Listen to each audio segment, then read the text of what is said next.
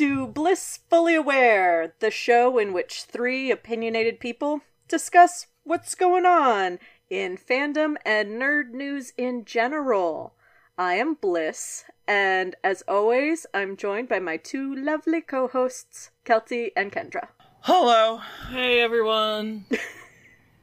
We're doing the big drama this week. Oh boy. We're doing the big hashtag is cancelled party. I sure wish something else had happened this week. Man, you mean you didn't enjoy this YouTube video about how Lindsay Ellis was cancelled? This was peak YouTube. This was painful like. to watch. This was I actually would not have watched this if we didn't have a podcast. no. Yes, I would have fully not watched this if I didn't have to uh, now talk about it for an hour. But you know what? That's what we're gonna do. We're gonna talk about for an Mhm. hour. We gave Lindsay our clicks, which means We did. we get to weigh in now. I paid. I paid with my eyeballs, and so now I have an opinion. And with my emotional health. yes, my emotional labor, as as the wokes say. I should say up top. So we are covering the Lindsay Ellis I was canceled video. And Mm-hmm. we do not completely disagree with everything she says. No, God, she talks for almost two hours. I would hope I agree with something she says. Up front, I think that everybody here would agree that we're all pretty much fans of Lindsay Ellis for the most part. I mean, I've been watching her videos, no joke, since 2009. Yeah. Nostalgia chick days. And so, you know, it was a little upsetting when she was like, none of you are even here for this part of the internet. It's like, bitch, you're, I- not, you're not the only one I'm who here. remembers the 90s. but, You're not the only plus 30 woman on the internet. yeah, God, right? So I have enjoyed Lindsay Ellis's videos, her her analysis, her content, you know, for a long, long time. If anyone wants to give her a fair assessment of this here clusterfuck, it's me. I I, I quite like her her analysis most of the time. Me too. So and usually, even when I disagree with her analysis, I'm like, eh, I have it's still usually thoughtful and well researched. Yeah. Yes. Even if I think it's dead wrong, like I have before. Yeah. But so We'll just, get into that. This is this is fully in good faith, Lindsay. Um, because I know you're listening. this is fully just our honest to God, true opinions about this embarrassing little dust up. And I, uh, like, So do we want to explain why she is cancelled at, in case someone on the internet didn't hear, or at least someone who would listen to our videos? Like, I know there are a lot of people on the internet who don't know who Lindsay Ellis is, but I assume not most people who would listen to our dumbass podcast.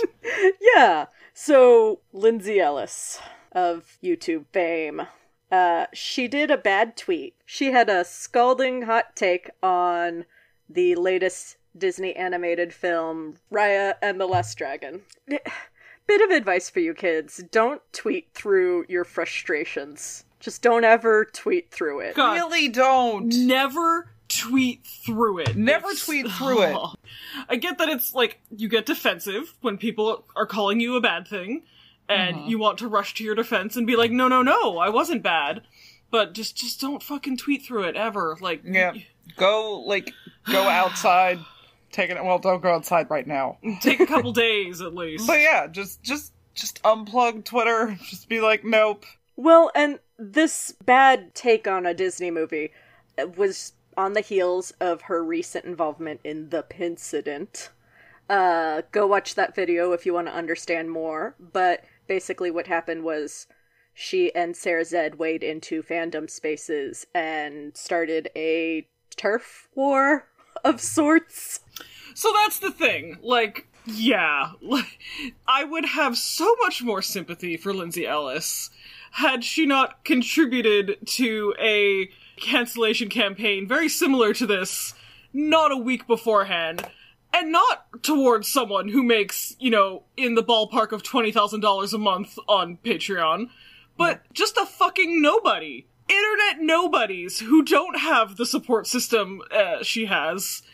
And then when people graciously tried to explain this to her and to Sarah Zed, they just both sort of laughed in their faces, being like, lol, go outside, touch grass, the internet's not real.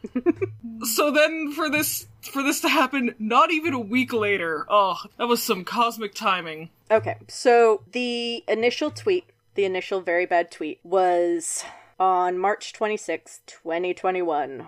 Also, watch Raya and the Last Dragon, and I think we need to come up with a name for this genre that is basically Avatar The Last Airbender redos. It's like half of all YA fantasy published in the last few years, anyway. So, a lot of people took offense to her comparing Raya and the Last Dragon to Avatar The Last Airbender because they perceived her meaning to be just all Asian inspired YA. Fantasy. Yeah. Yeah. So, we'll get to why that wasn't her point. But that wasn't her point. point, and when challenged, she did not handle it well. She does not handle being challenged well at all. No, since I have begun watching her videos, her work, she absolutely does not take criticism well. I think, and again, this is my interpretation, I do not know the woman, but it appears that she is very insecure. And when she is criticized, even in good faith, even constructively, it's hard for her. Mm-hmm. Yeah. Another thing was that she says the initial reaction of people saying that she was being a little reductive by comparing Avatar and Raya, they're mostly white.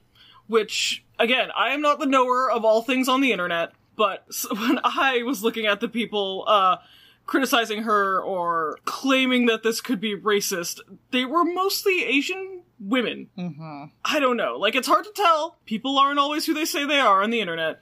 But some of them were, like, they were official accounts of Asian authors. So, Yes. that just seems so, like, I don't know. I'm gonna say, I'm gonna, I'm gonna be saying good faith a lot this episode. Because it's the only way to describe, like, taking on criticism in sincerity. But that doesn't seem like a very good faith interpretation of the criticism Feels dismissive. very dismissive to say all the people complaining about this were white. It's one hell of an assumption for sure. Well, I, I gotta say, like, I found out about the drama by seeing her tweets screen capped and being talked about in a thread by an Asian author, like a female Asian author. Most of the people interacting with those tweets, which were not Lindsay Ellis's original tweets, but the screen capped tweets, were also Asian people. Mm-hmm.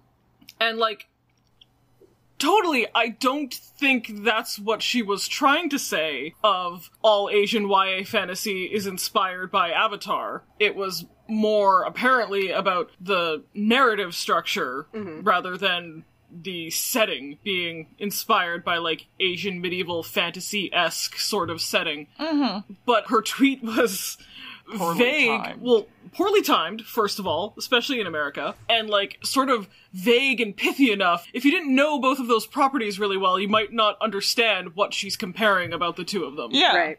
Like she later says, nobody even saw this movie, and like. You should probably take that into account whenever you tweet something like that. Like, at face value, it's going to seem like it's saying something else. Like you are just comparing two well-known animated features set in An Asian Asian-inspired fantasy, yeah. fantasy worlds. But yeah, Yeah. I, I just want to just get it out. But like she says at this one point in her video, she's like, this other YouTuber made this exact same comparison in a video, but they didn't get any hate, and I wonder why that is. And I'm going to tell you that my assumption is because this was prior to a mass murder of Asian women. Yeah, unfortunately, the wasn't. timing was within a few days of the Atlanta mass shooting. So, like we said, very poorly timed. the community was sensitive, We were understandably. all a little tense and like everybody on twitter was hashtag stop asian hate or or a racist mm-hmm. Those are the two camps. on on Yep. the other side and so it felt very targeted due to poor timing Well, and also to me, the more the more poor reaction on her part was she fires off this bad take, goes to bed apparently, wakes up the next morning, everyone's mad at her, and so rather than like taking a minute and being like. Oh wow, these people really read into something that I didn't intend. Oh no, that's like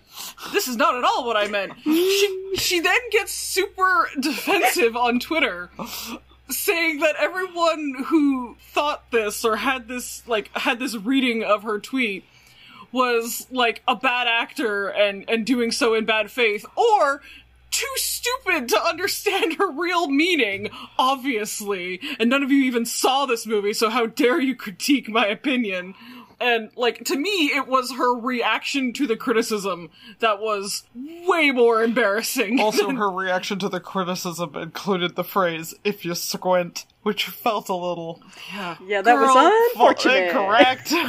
Like, come Again. on! Come on! Again, Like, you should maybe do a reread on your tweets before you send them. like you have 300,000 followers. And I know that's apparently not a lot for you, but it is. It's a Trust lot. me. Yeah, okay, so let's get into the blow So yeah, blows. so she goes she fires off the bad tweet, goes to bed, wakes up, fires off more bad tweets about her bad tweet, and then deletes her account. Yep. That is the long and the short of what actually happened. And people were big mad that she basically deleted her account rather than engage with anyone's criticism, good or bad faith. Mm-hmm. And then about a week later posted a massive air quotes apology video that is really not an apology video. It's Which a is lot. not what this There's is. a lot going yeah. on in there. That's a big video. Yeah. It's a lot. So yeah, let's uh let's dive right on in. Her video starts, not even part 1, just just our cold open. Is her talking about how she was at a restaurant with her mother talking to the bartender. The bartender asks what she does and she says, "Oh, I'm a writer." And so then the bartender says, "Oh, well, I'll Google you." And as the bartender's googling her, she says, "Well, I'm super canceled right now. And then she goes into this deep explanation of what the history of the term canceling comes from, which yeah, I mean, sure, okay. It's it's very much in the style of Lindsay's videos. Well, I mean, that's yeah, that's that's critical analysis 101 is like historical precedence. Yeah. it's very undergrad essay.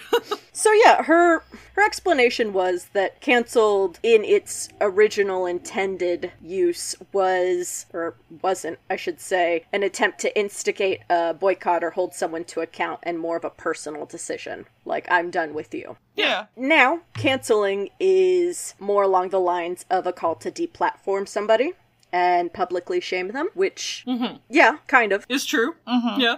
It's kind of a joke now. That's that's fine. Well, yes, it's. I feel like the rhetoric of it was always a little bit jokey because the term like to cancel someone is just so exaggerated. Mm-hmm. Mm-hmm. Like it, it, to cancel them means to basically like remove them from existence and from history, and that's just not achievable by any stretch. So I feel like originally the usage, even when people were being serious about it, was always a little bit comical Yeah, tongue in cheek. like I don't know if anyone says canceling and means it except for pundits on Fox News. Hmm. So she then goes on to complain that her name was trending for several days after this bad tweet and her deleting her Twitter, and says, Do these people not realize I'm not a real celebrity? I've published all of one book that only reached number seven on the New York Times list. I thought she was joking. when she that said was that. that was hard to sit through. like she was like she wasn't being sarcastic when she said that. Are you? I don't know. that- She Hard has this say. tone. yeah, that's the thing. She does have this tone where it it always feels a little dismissive and contrite. I don't know. But yeah, it was throughout the whole video, she really attempts to downplay her her sphere of influence. And like, yeah, she's obviously not a fucking household name, but she's got over a million YouTube subscribers. Her videos regularly get two or three million views, often more. Like, I don't think it's inaccurate to say that she is a well known YouTuber, especially in the field of media criticism.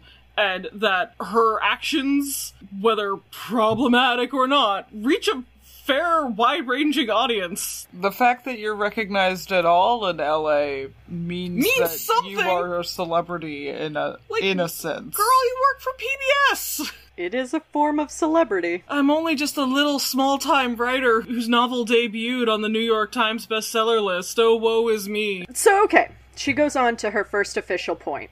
Or part. There's like nine parts of this video, y'all. So just like buckle up. Strap and in. Heads up, this might be a long video. I'm shooting for under her hour and 40 minute mark, though. um, so part one Twitter is garbage. And she starts out Fair. by comparing. Which isn't wrong. No, that's true. She starts out by comparing herself to Justine Sacco, which is a choice. One of the first, yeah, one of the first ever instances, I would guess, of Twitter cancellation. Yeah. yeah. Way back in 2014, I think. Yeah. So, if you don't know who she is, she was a uh, PR exec for a company. She was traveling to Africa, and she shoots off this what she considers benign, jokey tweet. Uh, going to Africa, hope I don't get AIDS. Just kidding, I'm white. And it catches traction with somebody, and then it just effing blows up. She's got the hashtag about when she's gonna land. Somebody goes to the airport to take a photo Yeah. of her. It's this whole mess. She loses her job. She fires off this tweet and then gets on a plane, mm-hmm. so no one can reach her. Yeah. So this thing spirals out of control. Oh, it was from New York to South Africa. Mm, okay. So that's a long flight. Yeah. And so basically, because the life cycle of Twitter is so immediate, this thing gets traction. I believe an editor from BuzzFeed retweets it, hmm. like hoping to get her fired, like Yeah. in his tweet. So people are like contacting her employer, contacting her family members while she's in the air and can't do anything about it. And people are like gleefully salivating, awaiting for her to land so that they can see the emotional fallout happen on this woman Yeah. because they were just so eager to watch this person's life get destroyed and they knew about it already and she didn't. It was the anticipation of watching someone's life be destroyed in real time for a bad tweet. Which is not what happened to Lindsay. No, God, No. no. yes, not at all. Not comparable, hon. She does go on to describe the effect, though, as being the villain of the day, which I think is kind of apt. oh, totally. Yeah, I'd buy that. And what she describes the process of being the villain of the day equals up to is person says dumb thing, it gets some attention, person gets defensive, the defensiveness spurns outrage, people start coming out with receipts, OP deletes their Twitter, which is Yeah. what what did happen to Lindsay. Yeah, that's, Yeah. that's usually the playbook, too. Most like- of us don't delete our whole Twitter. Usually, we'll just delete the tweet. But Yes, like, you know, and yeah, it is what happened. It is usually what happens with other semi, I guess, notable people. It's what happens with small nobodies, especially when it's over a topic like racism or homophobia or something that's very charged. Mm-hmm. So, example, I'm white. If one of my Asian friends tells me that I did something racist, I'm going to believe them mm-hmm. because they would know. I'm probably not going to argue like, no, it wasn't. Like, I might say like, God, I didn't mean it that way, and like adjust my behavior. Or if one of my straight friends does something homophobic, and I tell them, I expect them to believe me because I am the queer one. Right. you'd you'd think that, but The the problem with that is of course, marginalized communities are not a monolith. Not all queer people agree on what is homophobic. not all people of color of you know different ethnicities and races agree on what is racist. And so there is this like pithy truism that gets repeated on Twitter a lot of like believe X, you know, believe victims, believe women, believe queer people, believe disabled people. And while that's a good like starting point for like baby's first checking of the privilege, it's not super useful building ideologies going forward because a lot of women, queer people, disabled people, people of color disagree about what is harmful. And like the uh, there's another pithy saying that says like your intentions don't matter if you caused harm. Uh and like maybe that's true for some people, but it's absolutely not true for me.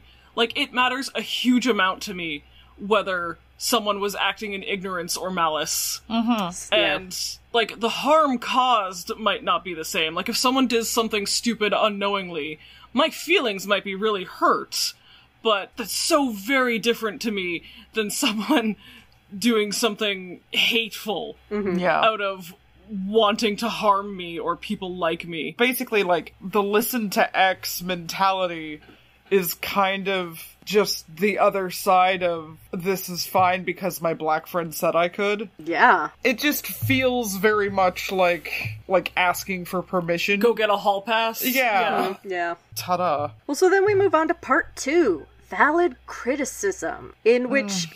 she just finishes talking about the Raya tweet. And so now she's talking about how some Asian creators were offended at the implication that all Asian inspired things are the same. Quote genre, which they're not, and that's not what she was saying. But if a bunch of Asian creators come to you and say, Hey, I perceive what you say to mean X, then maybe mm-hmm. reevaluate what you said. Yeah, like Don't oh, like don't get immediately defensive. Like that is, is that not the definition of white fragility? yeah. It's like anytime someone challenges you about doing a racist thing, you immediately go, "No, I didn't." Yeah. Like, goddamn, like it just it would have been so much easier to just understand that it was the statement was easily misconstrued. Mm-hmm. From what I saw, I have to point out first and foremost, the ratio didn't really seem cancelable. that was the thing for me too. Like. I, I was looking at her tweets. I was actually looking at her tweets the minute she deleted her account because suddenly I clicked on one and they weren't there anymore. Yeah. But I, so I was looking at her like her defensive tweets later of being like, mm-hmm. "You're all just too stupid to know what I'm trying to say," and like they were getting like a couple hundred retweets. Like this was not like full blown outrage cancellation numbers to me. Oh no. Well, and she even says that's an oopsie in this part of the video. Like, she acknowledges that tweeting through it was a mistake. And that deleting her account was a mistake. So, yeah, she then discusses how she was accused of mm-hmm. contributing to Asian hate crimes in like a huge overstatement of harm. And yeah, I get people were emotional and they were tweeting through it. No, I think at the very least this was a microaggression. Yeah. that she was unaware of. Well, and she makes a point of also saying, you know, she was being uh, bowled down by mountains of hyperbole in this overstatement of harm. So that's why she couldn't parse out the in good faith criticisms from the bad faith criticisms, which. Uh, I don't know, Lindsay. You replied to a bunch of tweets, so I mean, that to me just sounds like a big fat excuse. Yeah. Yeah. Like, you didn't technically have to engage with any of this. Like, just like, boom, it was brought to my attention that the phrasing of this tweet led some people to believe that I was comparing the Asian settings. That was not my intention. Fucking. I'm sorry. yeah. yeah. I, I mean, Boom, done. One tweet. let's go get shit faced. like you didn't mean to say a stupid racist thing, but you're also not diminishing someone uh someone else's experience of your words as potentially racist. Like why was that so impossible for her? I don't know. She Like, does fuck. later bring up that she feels it's dangerous to give insincere apologies. So having a stock apology on the, you know, hip ready to shoot. So I get that, and I, I But, like do. here's the worrying thing to me. Here's the worrying thing about that is that why would that apology have been insincere? yeah, that's Is she not sorry? Is she not sorry that her tweet was interpreted as racist? Yeah. I, I fully believe you had no racist intent behind this tweet, Lindsay. But people saw it that way. And I know you think it was all white people, but there, I, with mine own eyes, saw Asian people saying that too. So, God, if I said something and someone said, you know, that sounded racist to me, God, I would apologize for that. Like, even if that was 100% not my intent, I am still sorry that I contributed in some way to your experience of that. yeah. And like, Yeah. why is that an insincere apology to be like, this was not at all what I meant? Uh, part three is white nonsense, where she goes on to continue complaining that everybody who was criticizing her was white. Um, Yeah, that was a bad take, girl. Okay, Lindsay. It is at this point in the video, though, that I must point out she does allude to the incident. Um, she yeah. makes this joke saying, um, well, she says another stupider thing that happened a few weeks prior about fan fiction ethics, and then laughs and says, actually, it was about ethics and fan fiction, and then laughs and, like, two sentences later, uh, says it was Hannibal, pretend people kissing pretendedly. Like it wasn't an issue that was caused a week long Like- dog pile. Yes, like it was a stupid oh. fandom drama On a small business. and not small queer owned business. not a harassment campaign exactly like this one, only directed at someone who doesn't pull in $20,000 from Patreon every month. Like, come on! Lindsay, what the fuck? Does there have to be someone stupider than you in the video in order to save your own ego? Yes. Yes, Lindsay, I believe that this harassment campaign that you faced was over the top and unnecessary and not constructive and a huge case study as to why Twitter is garbage. So now please imagine that instead of being a well-known film and media criticism YouTuber with a hefty Patreon paycheck and millions of subscribers, you are instead a nobody with no following and no fans to defend you. And rather than getting cancelled over a stupid tweet that felt kind of racist to some people, you are instead getting cancelled over which characters you think should kiss in a book or a movie or a show. And if you disagree, you're a pedophile and you're an abuser. Like, and you have no people to come to your defense. And you're getting doxxed. And you're getting doxxed, and you're getting getting sent suicide baits, and you're being outed to your family. You are getting fired. You are getting sent cookies with needles in them. Mm. Like, this is not fandom drama. You could switch out fandom with any other subculture, and this drama would still be just as pernicious and dangerous. Yep. And that was infuriating that she had the gall to make a stupid joke about the Hannibal fandom drama, durr, when it's actually about people's lives being ruined. I guess you can understand then what her takeaway was from the supposed private conversation she had with a handful of uh, fandom discourse accounts. Yeah, Yeah. that is contributing to those hate campaigns. And could you not, please? and, you know, I can't help but take the tiniest bit of Schadenfreude that Lindsay Ellis got her own ass canceled not even a week later. Yeah. Like, and is now like, how could Twitter allow this? then we move on to part four my list of sins. Where she essentially makes a drinking game out of apologizing. Mm-hmm. She pulls out a shot glass and a bottle of whiskey and says, you know, she'll take a shot every time she feels like she needs to apologize for something on this. So And I need to say, like, throughout the video, she has many screen caps of tweets, like, you know, being mean to her. and a lot of them are not censored. Yeah, I thought that was disgusting. The usernames are not censored. That's really and uncomfortable. A lot of those people, because I checked, have been experiencing intense harassment since Yeah. this video came out. Um, and including one of the people she called a diet Nazi being a Jewish person. yeah. So, love Girl, love to what hear the that. fuck? Well, Kendra, you misunderstand. She's not a celebrity. No one is going to watch her canceled video. I I guess right. I mean, like I- she only gets recognized a handful of times in public, and has a fucking debut novel on the New York Times bestseller list. It seems like you're sicking dogs on people. Well, because that's what happened. Yeah, she did, but she doesn't see it that way. So let's let's tear through this non-comprehensive list of her sins. We're not going to dwell on them because if you actually care for her apology, uh, go watch her video. she makes long arguments about why she doesn't have to apologize for most of these things, uh, or why she's already explained them, which I think needs to be stated. That's fair. The internet doesn't keep receipts for apologies. No, I No. mean, I said that before on an episode of just like, Twitter's terrible because now your stupid fucking thought is preserved for all time, and the apology does not follow that thought around.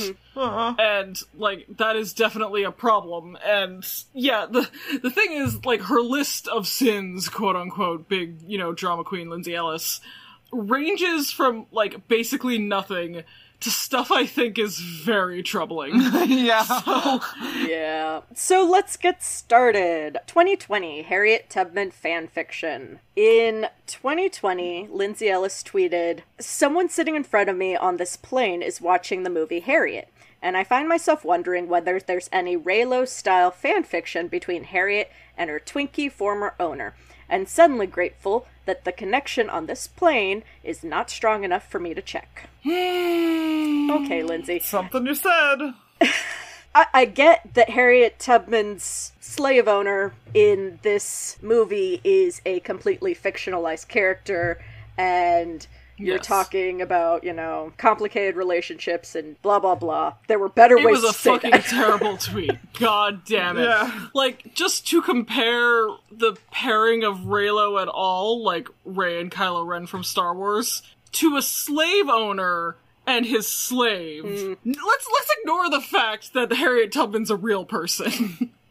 if she was a completely fictional slave, that is not at all comparable to the pairing of Kylo Ren and Not Rey the same thing. Nope. but she is a real person. and like, I get that the movie's bad, fine, but maybe keep that one in the drafts, as the kids say. Yeah, it's a bad take, Lindsay. So take a shot. I don't think she actually apologized for it, but she definitely takes a shot at that moment. Um, mm-hmm, mm-hmm. 2009, autistic temper tantrum.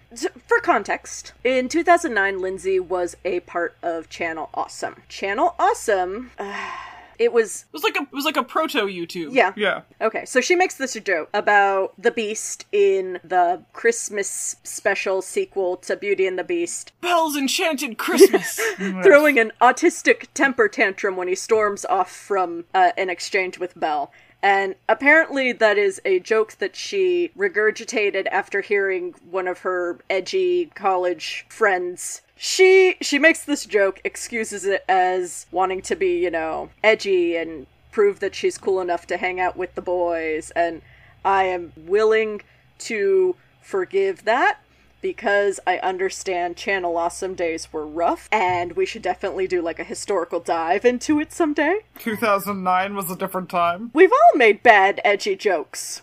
For sure, yeah. Like I haven't put them in a video for you know thousands of people to see, but yes, I I completely understand that that was over ten years ago, and it, she acknowledges it was bad and fine. Like that's again, that's one of the little ones that's so minor to me as to not war- not yeah. warrant inclusion. As an autistic who makes those jokes, I didn't even really notice it at the time or or even in the video. I was like, "Oh, I guess that's bad."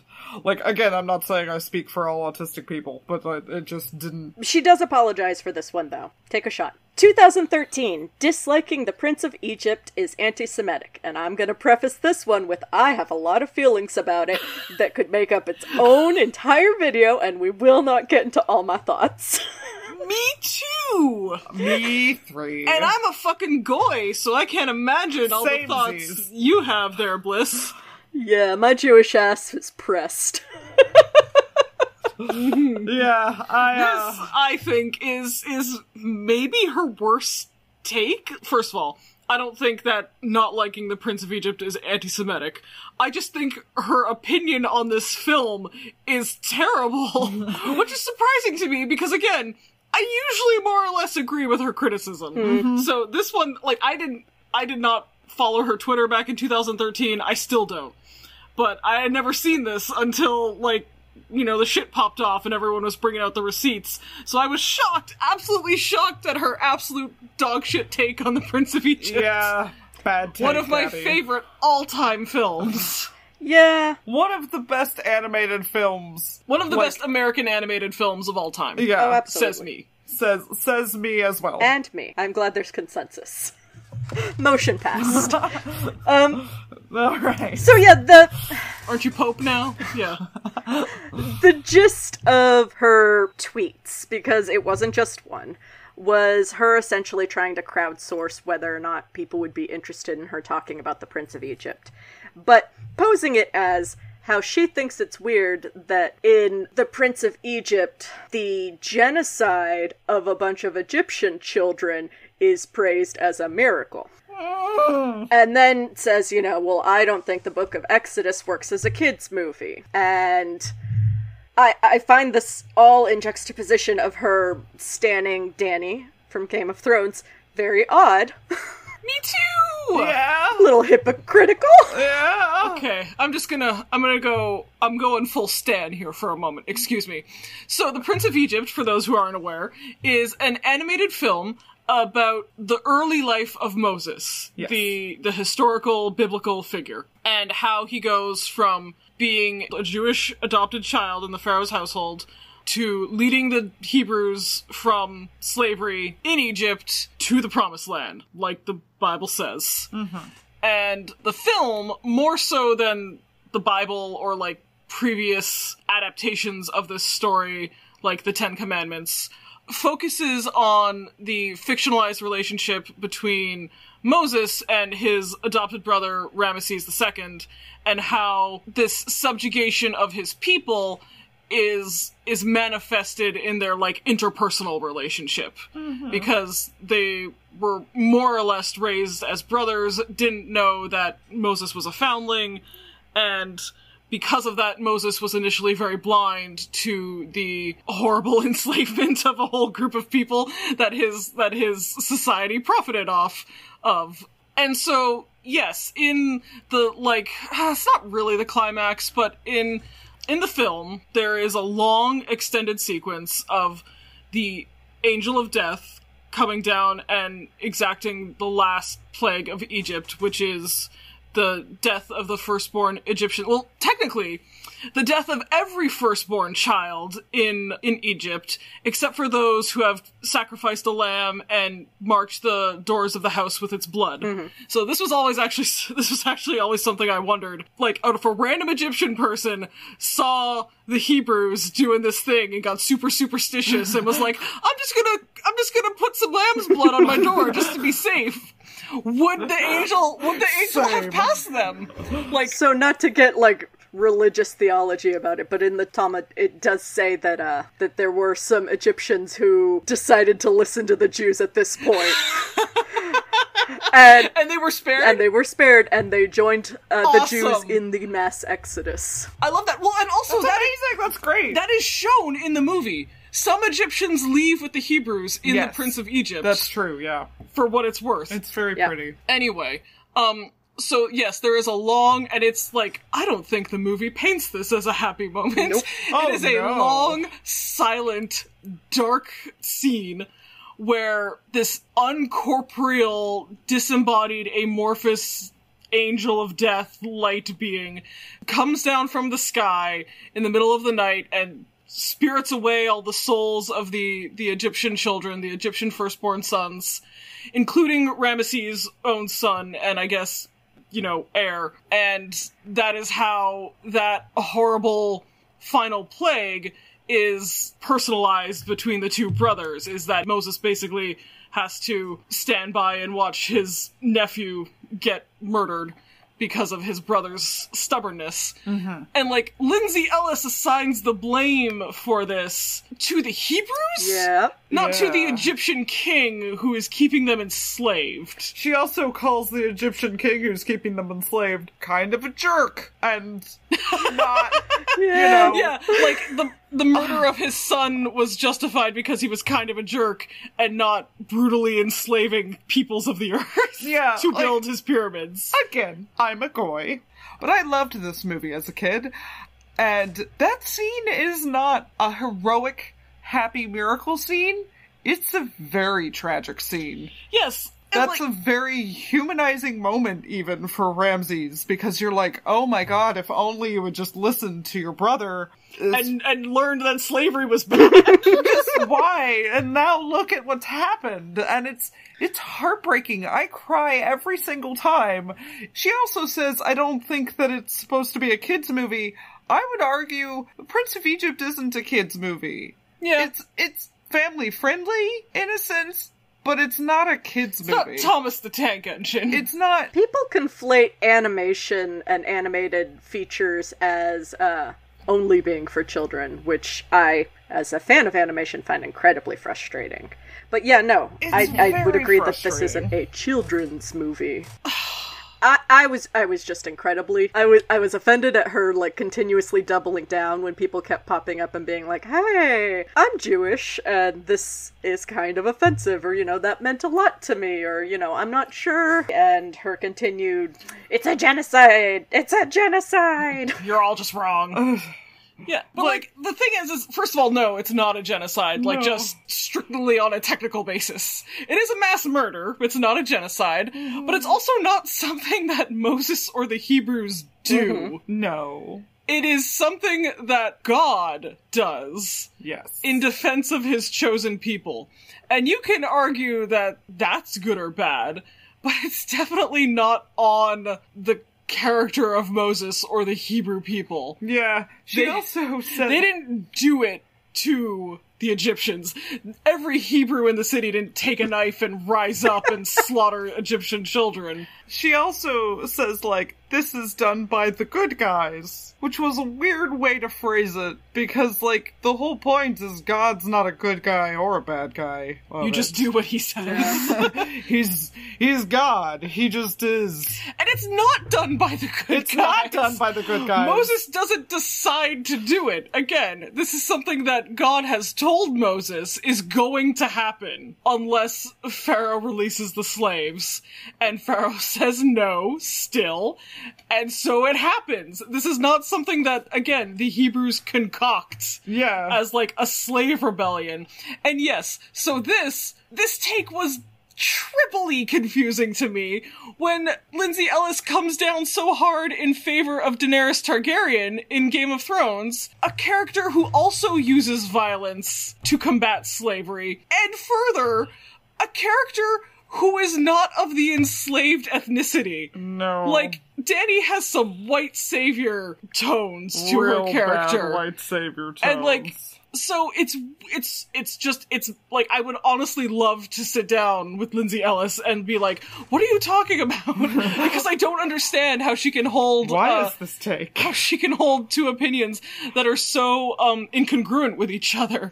Yeah, it, it's an argument as a Jewish person I have heard many times. I get real tired of it. I get real tired of it. And so she does apologize for using the word genocide. Specifically, that is the only thing she apologizes for. And then poses, I will never make a video about the Prince of Egypt. As if that's an apology. Which it's not, Lindsay. I mean, good, Good.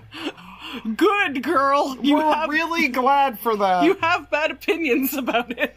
You really should not advertise your face next to those thoughts. so yeah, sh- take a shot because she did. I mean, like the thing is, is again, I don't think it's necessarily anti-Semitic. Like, I think you could definitely make an argument that she's assigning blame f- to the enslaved population for their violence against slavery. But to me, this is just she has a bad opinion about a movie. Uh, I don't know.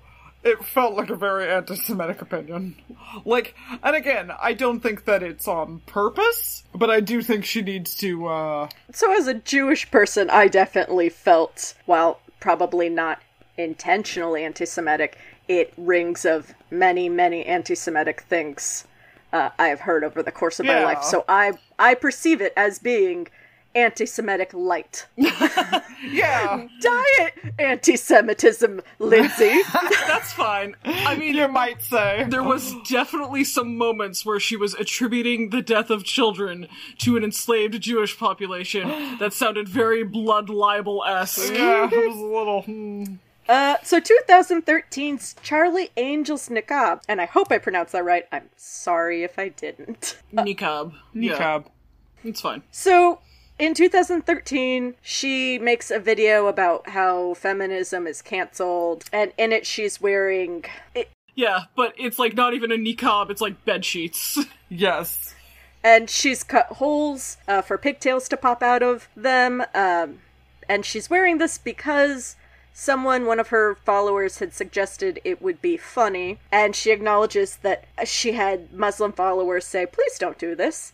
And she chose to ignore them because she had a expat Egyptian neighbor that she happened to mention this joke to, and her uh, neighbor said, "Yeah, that's funny." So she decided that that was her hall pass.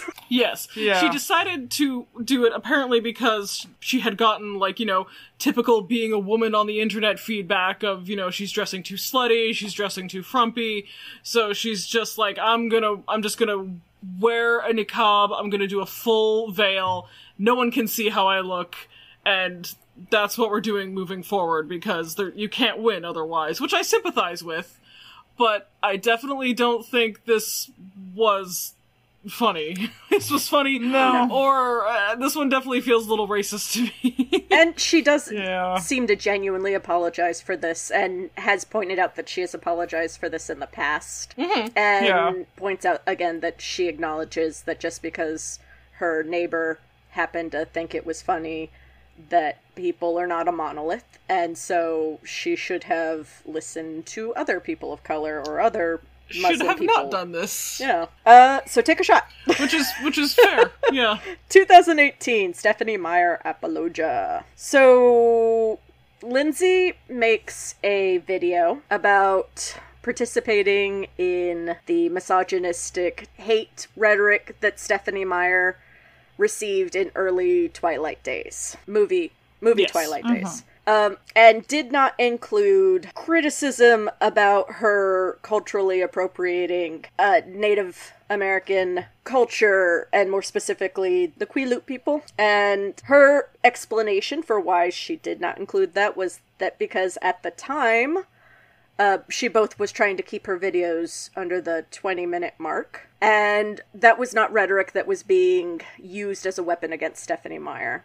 And she says that should she make that video now, she would have included some of that information. So, I mean, I gotta, I just have to say as someone who lives in southern British Columbia, very close to where the Quileute traditional territory is, the the racism against First Nations and Native American people in Twilight was a huge topic of conversation, at least where I was. I mean, yeah, I lived in Texas and nobody shut up about it. That Um, was a big thing. I, and I get that a lot of the the outrage about Twilight was it was a cheesy thing that girls liked. yes. And girls aren't allowed to like cheesy things, only boys are allowed to like cheesy things. And fine, I don't think Lindsay Ellis as a YouTuber is required to bring up every criticism of Stephenie Meyer's work Yeah. when acknowledging that she faced a lot of misogynist backlash. But I do think that it's a little disingenuous for her to say this was not a topic of conversation in 2008, because it at least was where I was, where there are many First Nations people. Another thing that I didn't really like, I was prepared to give Lindsay Ellis a complete and utter pass on this one because yes, it was not relevant to her topic, but then she's like, also Stephenie Meyer's depictions of the Quileute people in her novels have helped them a lot because now they've gotten land back from the federal government because of all the money, the tourism money they've accrued. Yay! And that was that that was weird to be like, see, it was good actually. yeah. Probably should have just slept on that one, like babe. that's ha- yes, that's happened. The Quileute people have managed to get federal land back from the U.S. federal government, but I don't think that indigenous peoples should be subject to appropriation and horrible misrepresentation in vampire romance fiction in order for that to take place. No. No, and so a half-ass apology for that one. Take a shot. Uh, 2018 Tarzan transphobia. So she makes a video in 2018 about LeFou from the live-action Beauty and the Beast movie being the first openly gay character that they've made. So they say. So they say every time they include a big air quotes openly gay character in one of their movies. And in one shot when she's uh oh how how do, how would you describe it Well, she just she just fully again takes uh takes one of ContraPoints' jokes and like girl like Lindsay, darling, from one uncharismatic white girl to another. You do not have the stage presence to pull off Natalie Wynn's jokes. No, you really I'm don't. sorry. But so she says something along the lines of like everyone's here, the L's, the B's, the G's, the T's and the Q's. And when she says each one of those letters, she shows a quick shot of a Disney character that I guess she assigns to these these letters as representation. And I don't even remember which is which. I just remember that Hades from Hercules is the Q and that uh the Rosie the Rosie O'Donnell gorilla is the T. Turk. Turk. Yeah. Uh, yeah, so she uses that character. Shouldn't have done that. Specifically in a dress, I should say. Yeah. Should have should have not, done that not one. just the gorilla hanging out, but the gorilla in a in a dress. Yeah. Yeah, Don't which do that. she acknowledges was a bad look because trans women are often uh, associated with gorillas, and Yes, it's a very dehumanizing comparison. but then also just says, and it wasn't a good joke. I should have used Mulan instead, which was a, a way to say that, Lindsay. Uh-huh. It's like she can't just actually sincerely fucking apologize. She has to make some smart ass remark about how she wasn't actually wrong, it just wasn't funny, and I needed to pick a funnier character. I guess. So, Girl. 2017, Zack Snyder hates his mother. Oh, this was another case of bad timing. Yeah, man, she's got a gift for this. Very Oof. bad timing. So she had been having a conversation with someone on Twitter about how it is hard to criticize Zack Snyder's films without pissing off his fan base, which happen to be uh diet Nazis. Yes, the like the alt right adjacent sort of fanboy.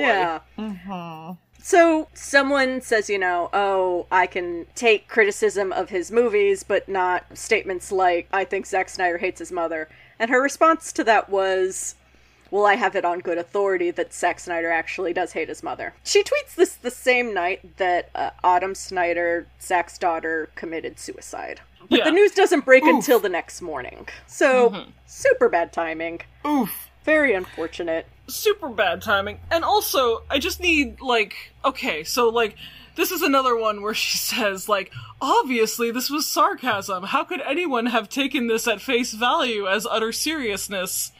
And like fine, it was obviously sarcasm, but then there are like several tweets where she attempts to show the like persistent harassment she has faced because of her bad Raya take.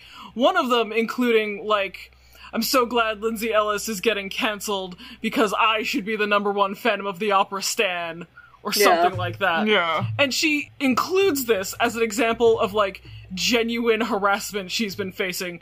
And first of all, she's not even tagged in that tweet, so she had to go name searching herself, something that she has mocked other people for relentlessly in the past. Mm-hmm. And two, that is also obviously sarcasm, Lindsay. More obviously sarcasm than your than your Zack Snyder. why tweet, why do you deserve the benefit of the doubt in saying that it was obviously sarcasm all the time but other people making fun of you don't that seems rather hypocritical to me Yep. Take a shot. Take a shot. 2020 misgendered another YouTuber. So on Twitter, Lindsay and Curio uh, were having a conversation, and she misgenders them, and she apologizes, and they work through it publicly on Twitter. But she did apologize for that, and you can go look up those receipts if you want them. So take a shot. 2012 Defending Cloud Atlas. so this one's unfortunate as well in um, oops in relation to the current issue that she was canceled for. So she she basically says in defense of Cloud Atlas that she doesn't think yellowface matters as much as blackface because of the history of blackface and she admits that she shouldn't have said that because while she has studied the history of blackface. She didn't know very much about yellowface and um, was uncomfortable later after learning more and feels bad. Fair. so take a shot. Here's a fun one. uh, 2015 thinks bisexual erasure is fine, and and then she goes on to kind of admit that she still thinks Yes. Bi-erasure She very fine. much still believes this. Yeah. And I understand, I mean, even like you were saying earlier, Kendra, not everybody's experience with queerness is going to be the same. But she essentially, um, she thinks the bi experience is privileged because you can pass as straight, which is, um, unfortunate. And I didn't like hearing it. No, like here's the thing. As as a bisexual, um I think and and I full disclosure, I am a bisexual woman who has been in a relationship with another woman for about 10 years now. So I believe that there is truth to the statement that my experience of queerness is different than that of a woman's who mostly dates men or you know dates women or sleeps with women sometimes but you know wants to marry a man and settle down and stuff. I don't think it's correct to say those two experiences of queerness are the same and I do think that there is an element of being able to quote pass as straight for bisexual people. Um, I don't think it's a privilege necessarily to have your identity erased. No. Definitely not. Like I think you can acknowledge that there there is a different experience of queerness and of prejudice and oppression while simultaneously not considering it a privilege to have your queerness erased and ignored. As a bisexual person, I was very uncomfortable with her particular phrasing when she says, while it's painful to be ostracized from the community, you can opt out and pass as straight. That felt a lot Oh, like me too. go back into the closet vibes. Yeah, it very much feels It like did. she's like she's constructing attraction toward women as like a fun Mm-hmm. extra for her yeah. and not some like integral part of her queerness. Don't take a shot, because she didn't apologize at all. So, 2014, bisexual gatekeeping. Mara Wilson and Lindsay Ellis used to be friends. And if you don't know who Mara Wilson is, she was in Mrs. Doubtfire, and she was uh, the little girl in Matilda. She's done a bunch of voice acting. She writes op eds sometimes. She does a lot of tweeting. I love her. She's adorable. She uh, gave an interview years ago in which she described coming out to a friend and her unnamed friend said or when she comes out and says you know i think i might be bi or i think i'm bi her friend says no you're not End the conversation. and mara i, I love the term mara uses uh, she says she was a gaykeeper It's pretty funny. That was Yes. clever. Gonna so use that. Lindsay goes on for a while saying, you know, oh, you know, people assumed this was me because a bunch of people were tweeting about it, and then Mara was liking those tweets, and you know, what an assumption! It was me. It was me. I was that friend. Yeah. this was weird. God, that is- I was like, why are you doubling down? That then? is that is maybe the weirdest part of the video, I was where Lindsay so Ellis goes on this huge tangent about how people were assuming this was me, this unnamed friend, because Mara Wilson and I used to be friends and we're not anymore, and like Mara Wilson was liking tweets of people talking about it, and I don't know why on no evidence people would assume that I was the friend who said this, and I was totally the friend who said this. Yeah, it was um like just skip to the end of that, Lindsay. Yeah, like, like, don't be we defensive. right. They're all right. Yeah. Her defense of that is equally uncomfortable because Lindsay Ellis goes on and is like tries to explain herself and says like she brought it up one time and then never mentioned it again and how was I supposed to know that it made her deeply uncomfortable? Uh, fucking of course she never mentioned it again. Your friend tried to come out to you and you completely shut her down. Yeah. Uh, Fucking of course she never mentioned it again, Lindsay. Absolutely. What are you talking about? She she apologizes in her Lindsay way. Like this, this is probably this is maybe the worst thing. This, like this of, is what I'm mad about. yeah, this is this makes me the maddest. Is her treatment of Mara Wilson and then trying to wriggle out of it by Oh, like- saying like, "How was I to know that I had upset her?" This was this is not okay, Lindsay. And like her explanation to me is worse. Like honestly, Makes it so much. honestly, just be like, I said that, I was wrong, and I'm sorry. Yeah. Like, do not try and explain why you thought that was okay, because it wasn't. And any explanation you provide as to why you thought it was okay merely serves to highlight how much your head was up your ass. yeah. And might still be. Yeah. Don't explain why you said it. Just shut the fuck up and be like, I don't know why I said that. That was really shitty of me. I'm sorry. That probably has a lot to do with why we're not friends anymore. She also kind of revels in the fact that she's not friends with Mara for whatever happened. Yeah. Oh, fucking hell. Take a shot. Take three. So here's this one was troubling uh, because I feel bad for Lindsay because it- it's the 2009 rape rep video. yeah, I'm gonna defend this. Well, so what happened was Z feels the need that she has to trauma dump to explain her point, and she shouldn't have to. Nope. Yes. hmm She explains her experience having been the victim of sexual violence and her roommate being the victim of sexual violence and what that was like for her and explains that you know years later as a and uh, she she was very raw in this part of the video. Uh, as a coping mechanism that she kind of laughs about. She wrote the script that her and her friends did a skit of where there's this rapist rapping at her and she keeps you know telling him no. And she shelved this video. She put it away in the archives never to be looked at again. And channel awesome published it without her explicit consent they just took it out of the archives to publish on a time slot that was meant for her and they put it up there and while she asked for it to be taken down the internet is forever mm-hmm. so there are 5 million copies of that video still circulating around out there and i feel bad for her Totally. that sucks That is absolutely shitty. And guys, if a woman is talking about rape on the internet, assume she has a reason. Yeah, this was. I'm gonna gonna have to go off a little bit on everybody trying to fucking cancel her for this. A woman making a rape joke is very different than a man making a rape joke. And if you hear a woman making a rape joke, just just keep your goddamn mouth shut. It's not about you. It's not for you. Leave her alone. Leave her the fuck alone. Mm-hmm. I'm a little bit raw on this one too. But like, you know, I'm gonna go from vehemently calling Lindsay Ellis a dumbass to telling everybody else to leave her the fuck alone. I mean, But I mean, you could be a dumbass and still make smart choices sometimes dumbasses shouldn't have to explain their trauma to anyone. yeah, any more than anybody else. No one has to explain their trauma in order to justify the content they produce. Thank you. Ever for any reason.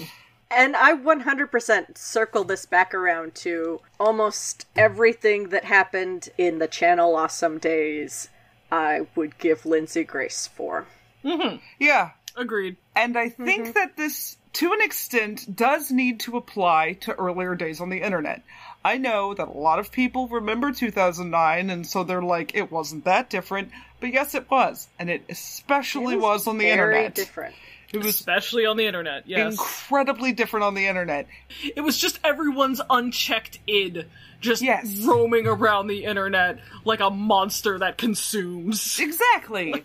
Yeah, so she she was going through di- hard times. Everything was different on the internet. She was hanging around a bunch of boys that probably just unintentionally pressured her to not be one of yeah, what is it? Not like other girls kind of shit. Mm. People grow and change and develop, and all sorts of embarrassing things are on the internet forever. And I, yeah, I 100% am on Lindsay's side for this one. Joking about trauma is fine. You don't have to explain yourself to anyone over the content you produce. And yeah, like And I shame on y'all. yeah, this this one I, I again, we've just spent the last hour talking about true grievances I have with things she said and this is not one of them. So that was the end of the list of her sins, big air quotes. Which leads us into part five the tweet, in which she describes the Raya tweet and what happened. And then she explains what she actually meant by the tweet and says, you know, the similarities she saw drawn were, you know, an element based hero is awoken after years of being asleep and they jump from nation to nation, and in each nation you learn a different skill, and you're being chased by the Zuko or the, you know, prince from the bad nation that is, you know, trying to catch you to destroy you to win some sort of metaphorical honor. And there's a long redemption arc. So yeah, that makes sense. Uh-huh. What she said was not that. No. yeah. Like I said, I have not seen Raya, Raya. I have not seen. I know of Avatar. I love Avatar. So I, I can't speak as to whether or not her assessment of its narrative similarities to Avatar is correct. But I definitely get that that's what she meant.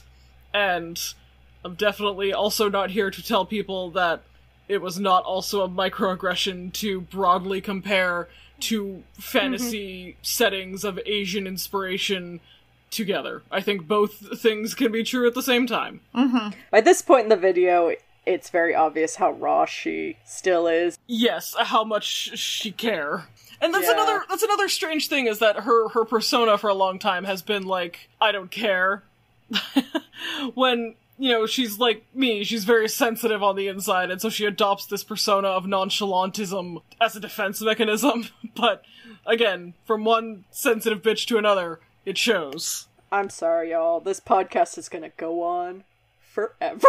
Just real quick summary of the next three parts. Because the next three parts kind of bleed together, to be honest. They do. Part six was She Deserved It, which was people taking, you know, a celebration in her being cancelled and. And of uh, her deleting her Twitter. Yeah, showing up with all the receipts to justify that they're the good ones. So part seven is your next, which is, you know, defending her friends because so many people post Lindsay deleting her Twitter were like, Jenny's next, Sarah's next, Natalie's next, and she gets pretty upset about it.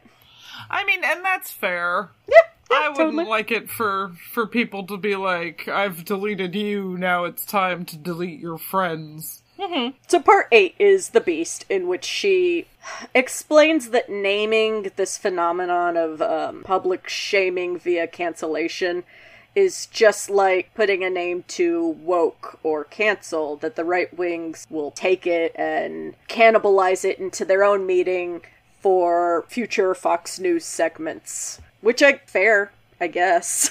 I mean, yeah, but like this already, this phenomenon already has a name. Like it's it's canceling, right?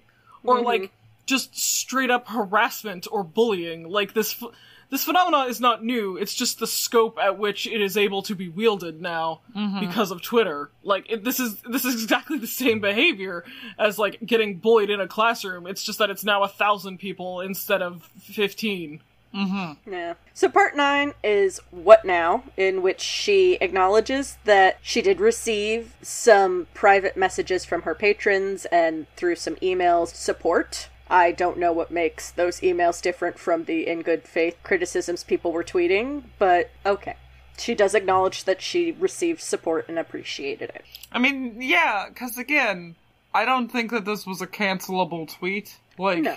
I think that it was poor timing, and we were all like, "Hey, Lindsay, bad wording, bad timing." Yeah, again, it is not it is not the original tweet that I find like the the embarrassing part. To me, Yeah. it's her extreme doubling down defensiveness of people pointing out that it might have been insensitive. Mm-hmm.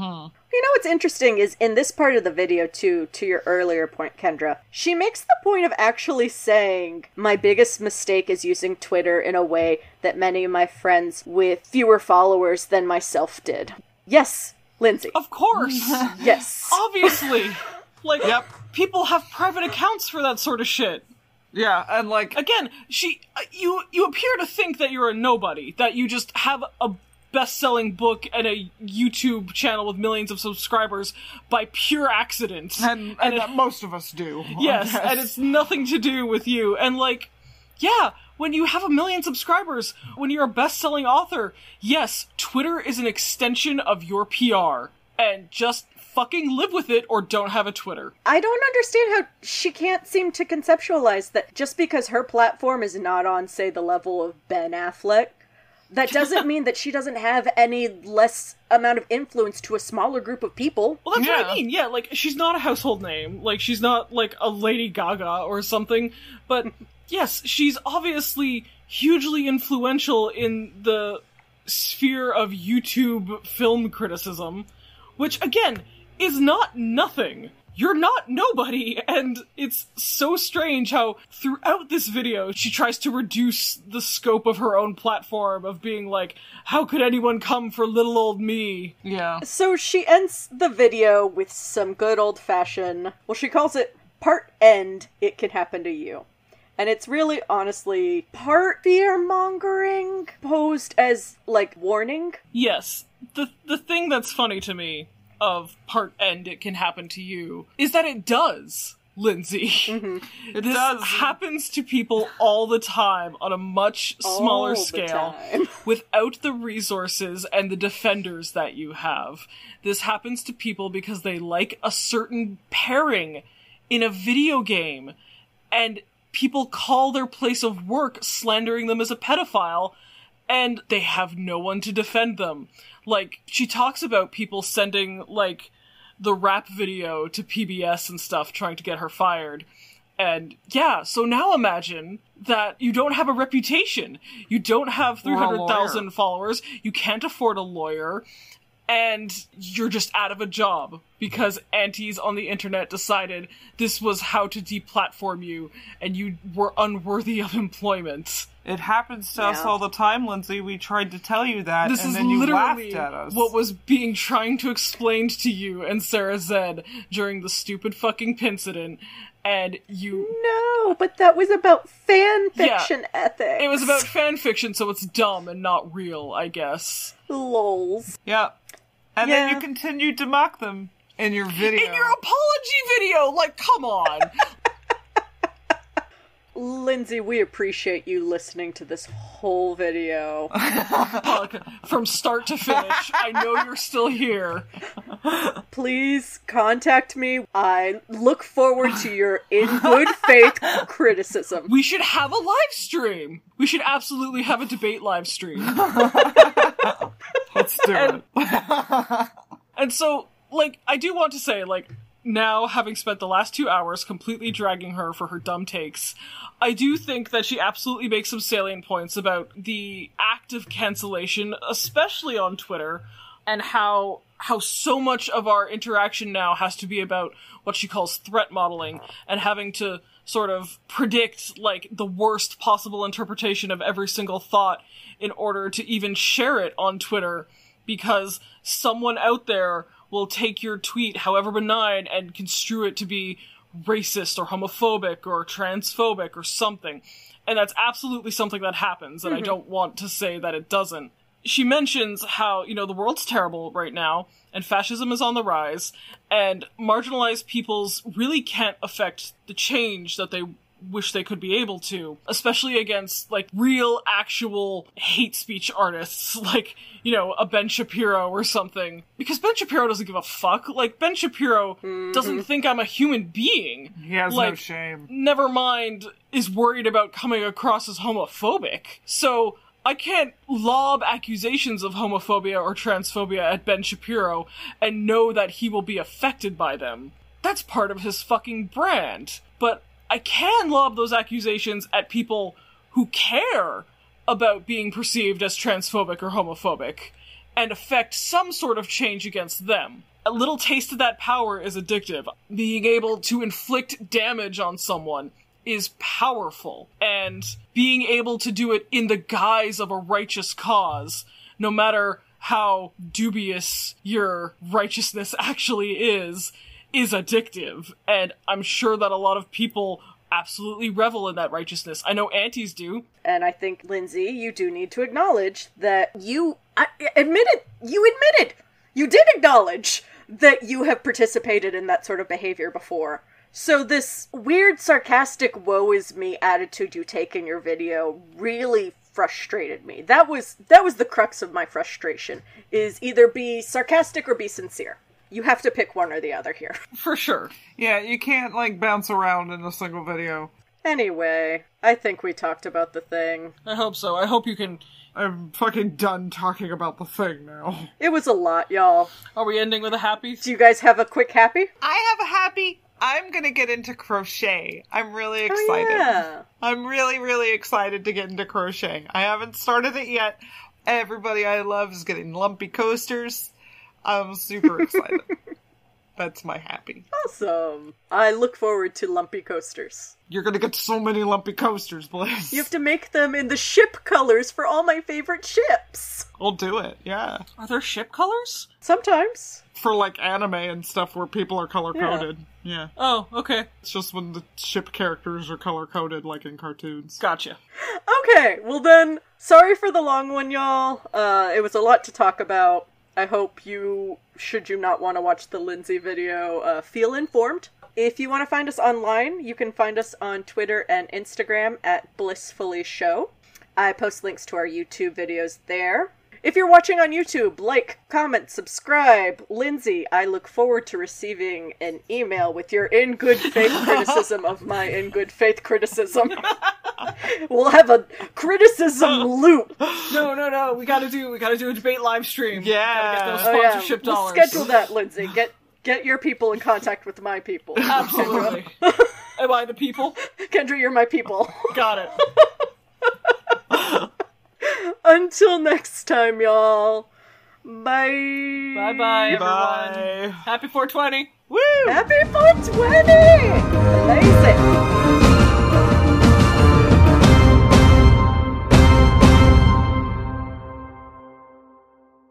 I get the feeling that, like, if we ever knew each other in real life, we would not be friends.